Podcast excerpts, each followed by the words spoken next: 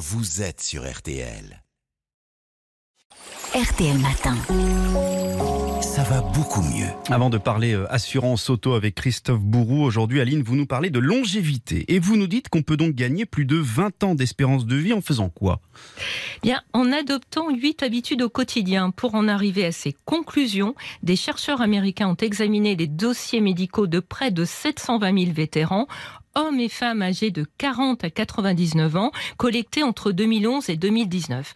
En adoptant dès l'âge de 40 ans ces habitudes, cela permettait de gagner jusqu'à 24 ans d'espérance de vie par rapport aux personnes qui ne les ont pas adoptées. Alors c'est quoi ces habitudes?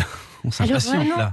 Est-ce que c'est énorme, 24 Selon, ans c'est énorme. Selon les chercheurs, il s'agit d'être actif physiquement, de ne pas fumer, Mhm. de gérer le stress, Oui. d'avoir une bonne alimentation, Mhm. de ne pas boire régulièrement d'alcool, d'avoir une bonne hygiène de- du sommeil, d'avoir des relations sociales positives Bon. et Mm. de ne pas être dépendant aux opioïdes. hein. Vous savez, l'addiction à ces antidouleurs puissants est un gros problème aux États-Unis. Ouais, moi, je coche pas mal euh, d'habitudes, donc c'est ça, Il y a des cases qui ne sont pas cochées. Oui, on hein, ne dira quand pas lesquelles. Mm. Et chacune de ces habitudes, Aline, est-ce qu'elles ont le, la même importance?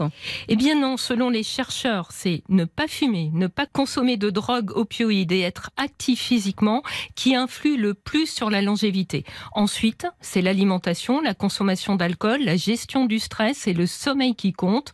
Les relations sociales arrivent après, elles ont moins d'effet sur la longévité. Parce que ces, ces mauvaises habitudes, elles augmentent le risque de maladie, c'est ça? Exactement. Les facteurs qui influent le plus sur l'espérance de vie sont ceux qui jouent un rôle important dans la survenue de maladies comme le diabète de type 2, les maladies cardiovasculaires, les cancers. Dans l'étude, les personnes qui fumaient ou qui étaient sédentaires avaient un risque de décès de 30 à 45% plus élevé. Une mauvaise alimentation, une consommation excessive d'alcool, trop de stress ou un sommeil de mauvaise qualité augmentent pour chacun le risque de décès de 20% et le manque de relations sociales l'accroît de 5 Mais euh, si on n'a pas pris euh, ces bonnes habitudes là, à 40 ans, euh, c'est c'est foutu. Eh bien non, c'est pas foutu. je sens beaucoup de- d'inquiétude dans cette question. Il, il est jamais trop tard hein, pour adopter un mode de vie sain et c'est vraiment encourageant. Bien sûr, plus tôt on commence, mieux c'est. Mais si on adopte une bonne hygiène de vie à la cinquantaine ou à la soixantaine, et même après d'ailleurs, Mm. cela reste bénéfique. Et autre chose importante, on n'est pas obligé de tout changer en même temps. On peut le faire progressivement. Les chercheurs ont montré que l'ajout d'une seule bonne habitude à l'âge de 40 ans faisait déjà gagner entre 3,5 et 4,5 Mmh. années de plus d'espérance de vie.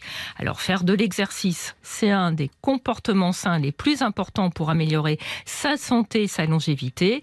Je vais le redire, hein, bouger apporte toujours des bienfaits, quelle que soit l'intensité de l'activité, qu'elle soit légère, modérée ou élevée, c'est toujours mieux que de rester sur son Je canapé. sens que vous allez nous le dire encore une fois, deux, trois fois dans l'année. Merci Aline, on va beaucoup mieux. Euh, ça va beaucoup mieux dans son corps et dans sa vie aussi.